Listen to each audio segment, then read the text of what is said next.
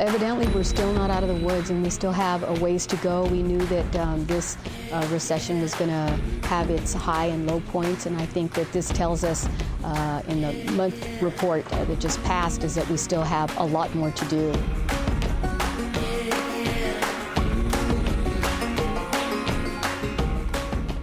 Hello and welcome to Planet Money. I'm Alex Blumberg. And I'm Adam Davidson. Today is Friday, December 3rd.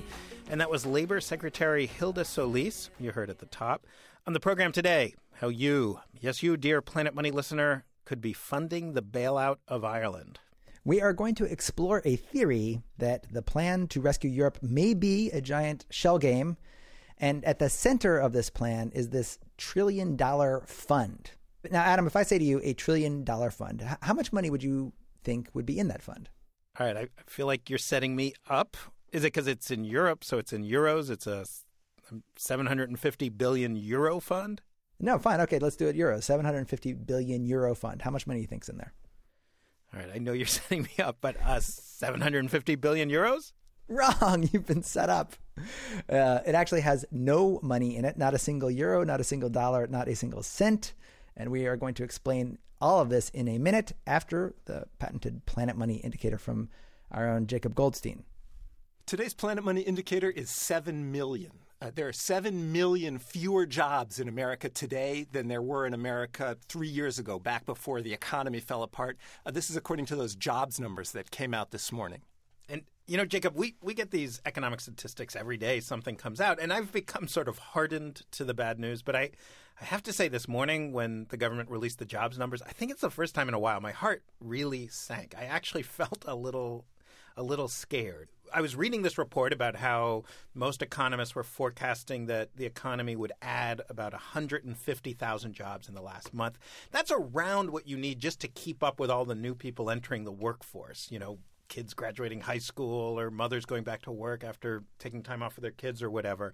So 150,000 jobs added. It's not great, but it's at least we're holding our own. But when I saw that the economy had only added 39,000 jobs in the last month, I was like, oh my goodness, are we just deeper in a hole than I realized, and I already thought we were in a pretty deep hole. And you know, a, a, lot of the time, these daily numbers, if you look at you know the short term, one month or something, there's a way to look at a bigger context, and it's different than it seems, or not as bad as it seems. But we were talking about this this morning the jobs picture is bad any way you look at it. It's really bad.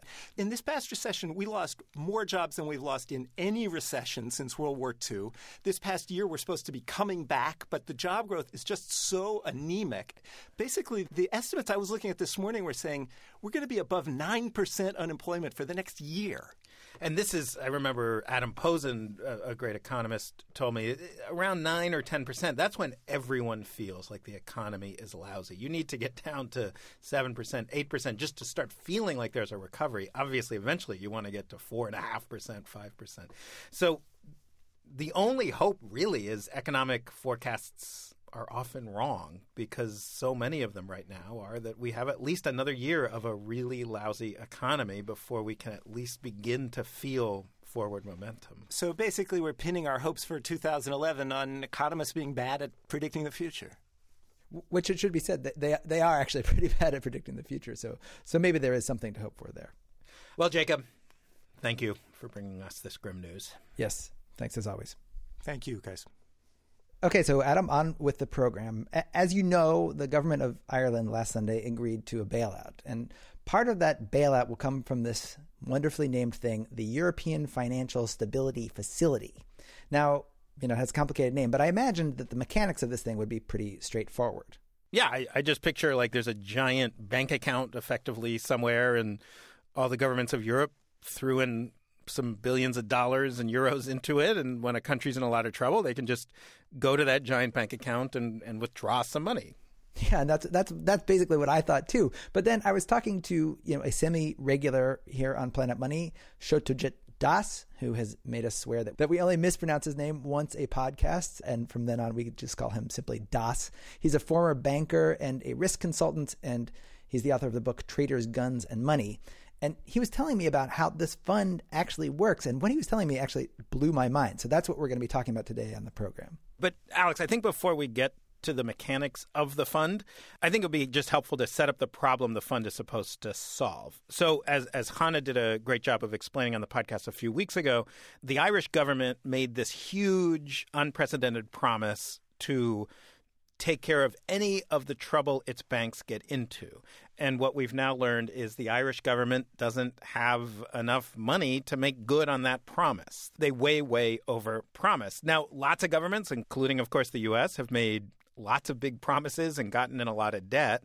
But Ireland is finding that nobody is willing to lend it money to pay off the promises it has made. It just can't convince investors around the world to lend them money at anything like a reasonable interest rate.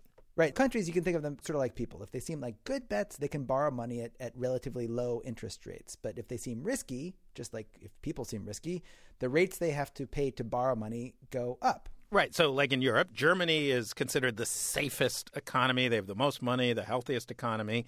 So, they can issue bonds, they can borrow money at less than 2% interest, a, a very low rate. Ireland has to pay more than 7% interest. Now, for human beings, you know, if you got a credit card at 7%, that, that's a pretty good rate. But for a government, especially a government like Ireland that's in massive, massive debt, 7% is basically unsustainable. They can't afford it. So it's basically Ireland cannot borrow money.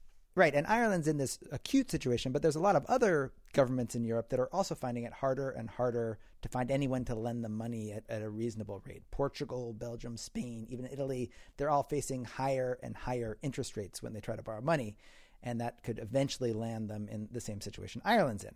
And that is where this 750 billion euro European Financial Stabilization Facility comes in. And this is where Das and I started our conversation.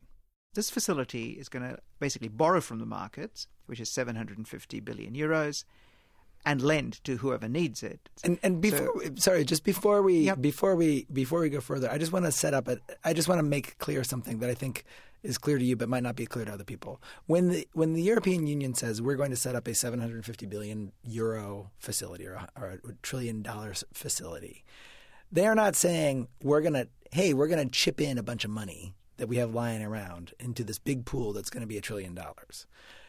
What they're saying is we are going to set up this thing. We're going to call it the what is it? The stabilization fund, and yep. that fund will borrow money from Correct. whoever is out there that has money to lend to them, and then that fund will lend to the troubled countries throughout Europe that need the money. That's correct. Alex, I'm I'm a little confused about something. So, so investors, you know, around the world are saying we don't want to lend money to Ireland and Portugal and Spain because we're afraid they're not going to be able to pay it back. So, why would they say, "Oh, but we're perfectly happy to lend to this facility, which will then lend to Ireland and Portugal and Spain"? I mean, isn't it just adding one middleman in between the investors and the bad credit in, I don't understand how it solves the problem. Right, it is a problem, and, so the the stabilization facility came up with what they think is a solution to this problem. They had these core countries of Europe guarantee the fund. So, for example, if you, Adam Davidson, loaned a billion euros to this stabilization fund, and then it lent that money to Ireland, and Ireland defaulted on the loan, then there would be 14 other European countries who promised to make you whole. In other words, who've guaranteed your billion dollars will come back to you. All right. So it's it's kind of embarrassing, but I'm I'm remembering a while ago I, I, wanted to rent an apartment and the landlord did a credit check and said, Yeah, we're not crazy about your credit, Adam. and I got my dad to co sign the lease. And so we were saying to the landlord, You don't trust me, Adam, but you should trust my dad. So basically, Ireland is saying to the world's investors, okay, you might not trust us, but hey, look, my dad, Germany, is signing the loan. So if I'm not good for it, Germany's good for it. Right, exactly. So the fund has this plan. They feel that it's a very safe investment, but they need to prove to the world that it's safe for the world to lend money to this fund. If you want to prove to the world that you have a very safe investment, it's pretty clear what you do. Again, here's Das. You go to the rating agencies, the famous Moody's, Investor Services, and Standard right. & Poor's and say, well, Mr. Rating Agency, we want this vehicle to be rated AAA. Uh-huh. And they look at this and go, hmm, so let's look at this vehicle carefully. What is your assets? In other words, what do you have? you have loans to people who can't borrow. Terrific. so that doesn't work. Loans to people who can't pay it back because of yeah, exactly. Well, they can't borrow because they can't pay it back. Right. So we're one step even removed from being not being able to pay it back. Right. So, that's not good. So what have you got? And you've got these guarantees. They said, okay, this is interesting. So who's guaranteeing this? And the guarantees are they say, well, hang on, Portugal, who can't borrow, is guaranteeing this. Ireland, who can't borrow, is guaranteeing this. So you've got basically people who are being lent to who can't pay you back, and the guarantors aren't either. So exactly what are you doing? The guarantors, the guarantors are the same people who can't borrow, right? Yeah. That's right. Yeah. And he said, look at each other and go, yeah, you've got a point. It's like it's like saying like, no, no, I can lend to the subprime borrower. Why? Because the subprime gar- borrower is guaranteeing the loan. Absolutely. Yeah. It's exactly right. That's a very good analogy. Now, when I saw this, I just laughed because I said, isn't this identical to the logic of the CDOs? Oh man, Alex, CDOs. I know. Remember them? Right. So so many listeners will remember CDOs were that weird financial product, that toxic asset that was at the heart of the subprime mortgage crisis. It was this well, sounds awfully familiar now. It was this incredibly complicated financial instrument that took a bunch of loans, mortgage loans, to people who really couldn't pay them back, bundled them up, did some financial magic, and then sold off triple A perfect quality bonds to other investors. So when when I heard all this, I realized like my my analogy of my dad Germany co-signing my lease is not exactly right. Right? Because it's it's not just my dad Germany. It's my dad Germany plus my deadbeat cousin Spain and my deadbeat cousin Portugal and Italy and Belgium all getting in on signing this lease. Right, exactly. So it's like you've got like the sort of the more responsible members of your family, like your rich dad Germany and maybe some rich uncles France and Austria, but then you've got a bunch of these shifty characters in your family too that are maybe a little bit less credit worthy.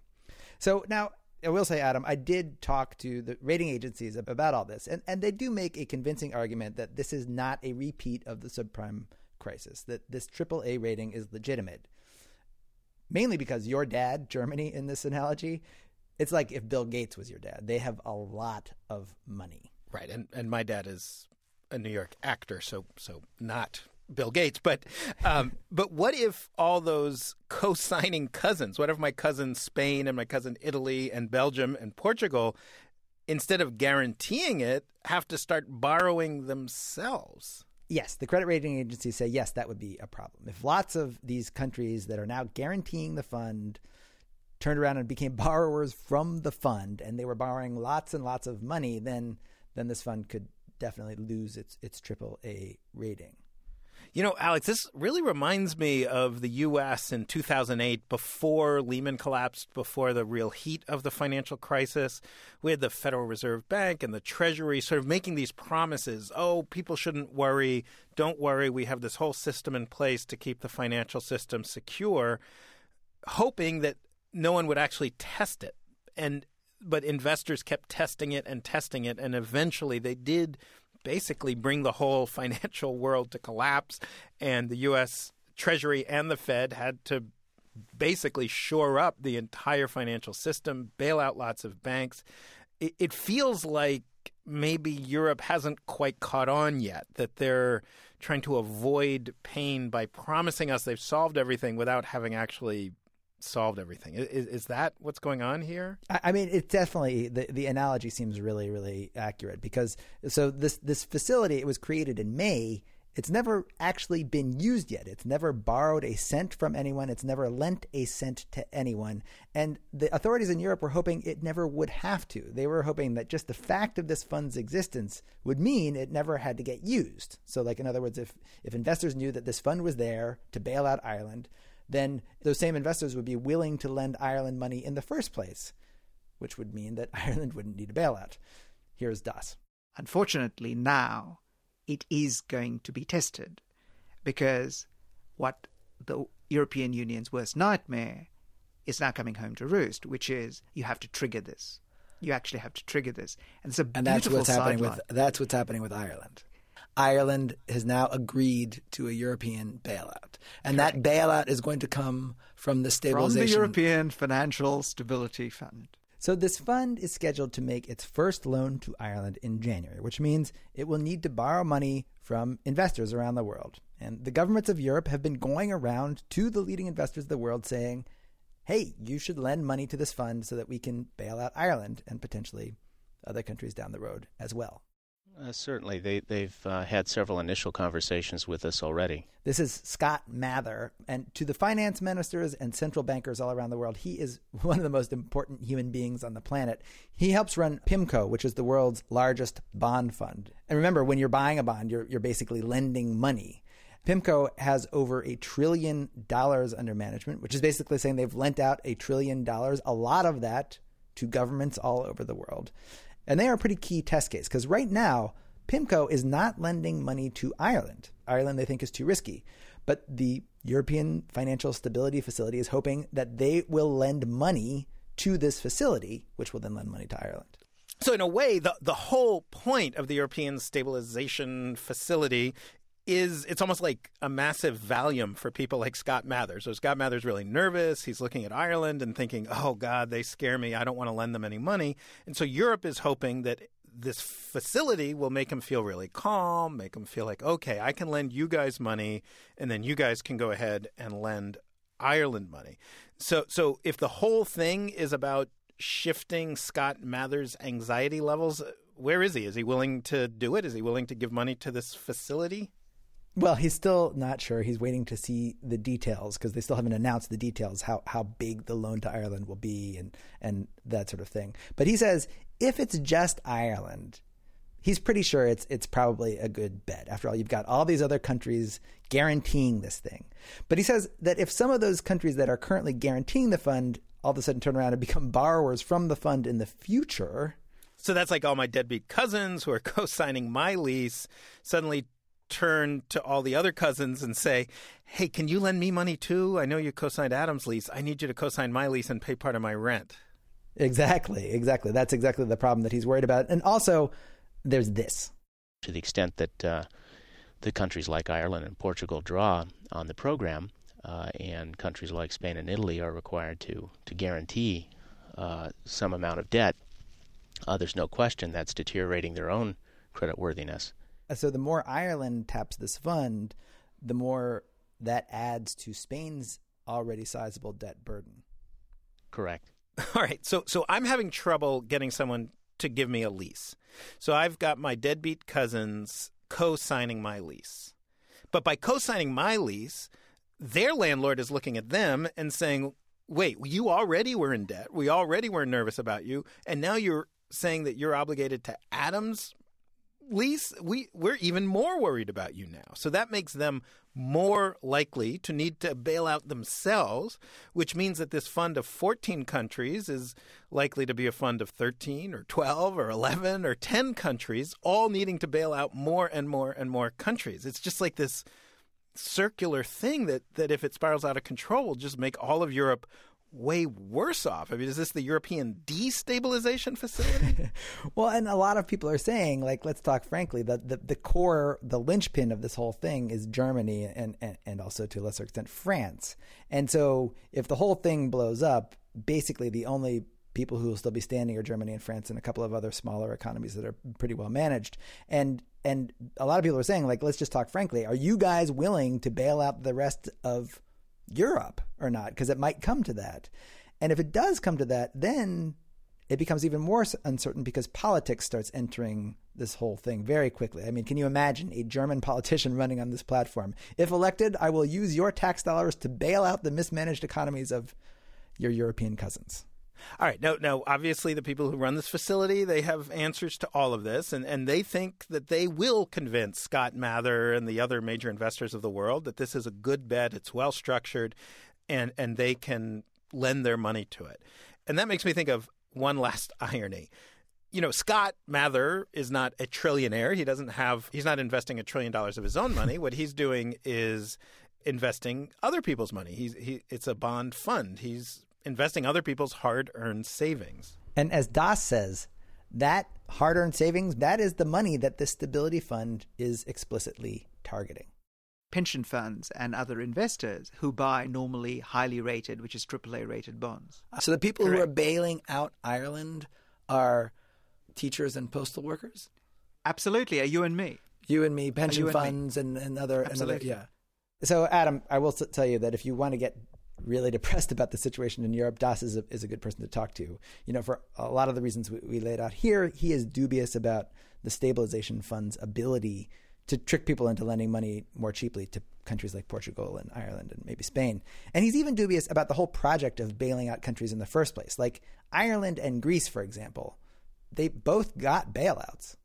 all of this with Ireland and with Greece isn't going to fix anything because the fact of the matter is Greece obviously had to do certain things to its domestic economy, like cut spending, raise, increase taxes. But the fact of the matter is the Irish have already done it, and that hasn't worked. So what's mm-hmm. actually happened in Ireland is their economy has shrunk. Wait for it, nearly twenty percent. So it's like the entire economy shrinking by twenty percent. Wow. Their unemployment is in the mid teens. It's probably actually higher, but it's around the mid teens as the official figure. Their budget deficit, including the cost of bailout of the banks, has forced their debt to GDP ratio from about 25 at the low to well over 100. So basically, the what I would call the austerity cure, which is the IMF going to prescribe for Ireland, they've already taken and it hasn't worked. And the other thing is, if you look at Greece, which is trying to go through this, it hasn't worked there either. And the reason it hasn't worked is according to the best forecasts from the IMF, Greece's debt will go from 270 billion euro, which they can't afford to service and pay back, to around about 340 in five years. That's if they actually do all the things that the IMF is telling them to do. And if they can't service 270, can somebody explain to me how they're going to be able to service 340? Mm-hmm. It's quite an extraordinary, extraordinary set of assumptions that the people have made. So essentially, it's not going to work. And all we're doing in the meantime is basically muddling the issue, obfuscating the issue. But the fact mm. of the matter is, the lenders to these countries will ultimately have to take substantial write offs. And and Correct. right now And it's going to be the shareholders, the bondholders, everybody's going to have to do that. And this is going back, really, what we're doing is reverting back to the period of 2008, end of 2008, early 2009. And the credit markets are again going to seize up. Oh, really? You think it's going to get mm-hmm. that bad? You think it's going to get as? You think it's going to get post Lehman AIG bad again? It could. It could. If this thing gets out of control, and there are signs that it is starting to get out of control, because after Ireland, people will go after Portugal, then they'll go after Spain. And the problem is, Spain and particularly Italy are huge countries with a huge amount of debt. Mm-hmm. And at that point in time, it becomes very difficult to predict how this will work. I wouldn't wish the end of 2008 or or early 2009 on anybody, but that is now a real risk. And it's not me saying that. The BIS, the Bank of International Settlement, which is the central banker to all the central banks, mm-hmm. in April this year, in their annual report, said that the entire global financial system was very, very fragile. And they say this time, if there is a shock of any kind, the capacity of the global system to cope is questionable. So, what I'm just restating is exactly that that if anything goes wrong here, it could get very ugly very, very quickly. So, Alex, we, we don't know exactly what's going to happen, and we certainly all hope that the worst case scenario doesn't play out. But many very serious, responsible people are saying there's at least a reasonable chance of a very catastrophic situation in Europe spilling out to America and, and the rest of the world. And I think it's helpful for me to just kind of think through how that might happen. So, I guess it would start like Ireland would say, hey, we need to borrow from this fund. We're, we're in a lot of trouble.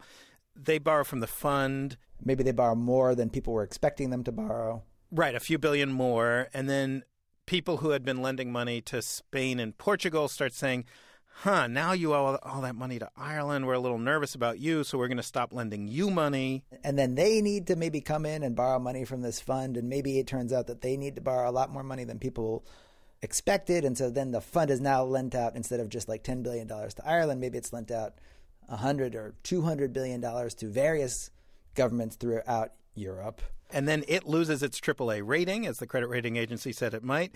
And then it basically collapses. It's no longer functioning.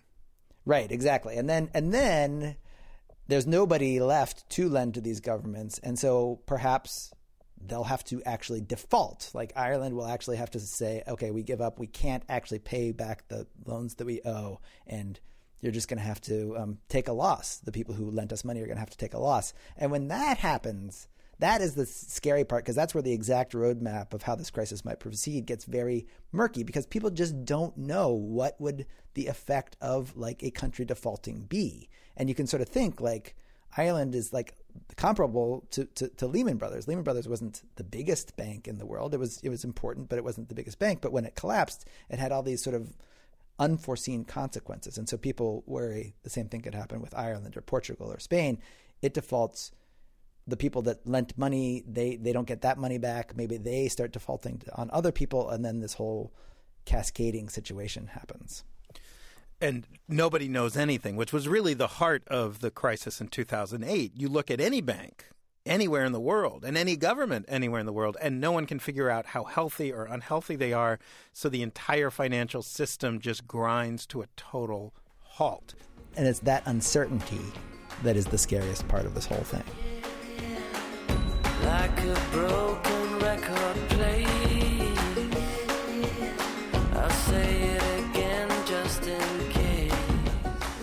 can find more information about the latest job numbers and an awesome great graph by our own Jess Jiang showing which sectors of the economy have lost the most jobs on our blog, npr.org/money. And also, please send your letters, complaints, fan mail to planetmoney at npr.org. You can also find us on Twitter and Facebook. I'm Alex Blumberg. And I'm Adam Davidson. Thank you for listening.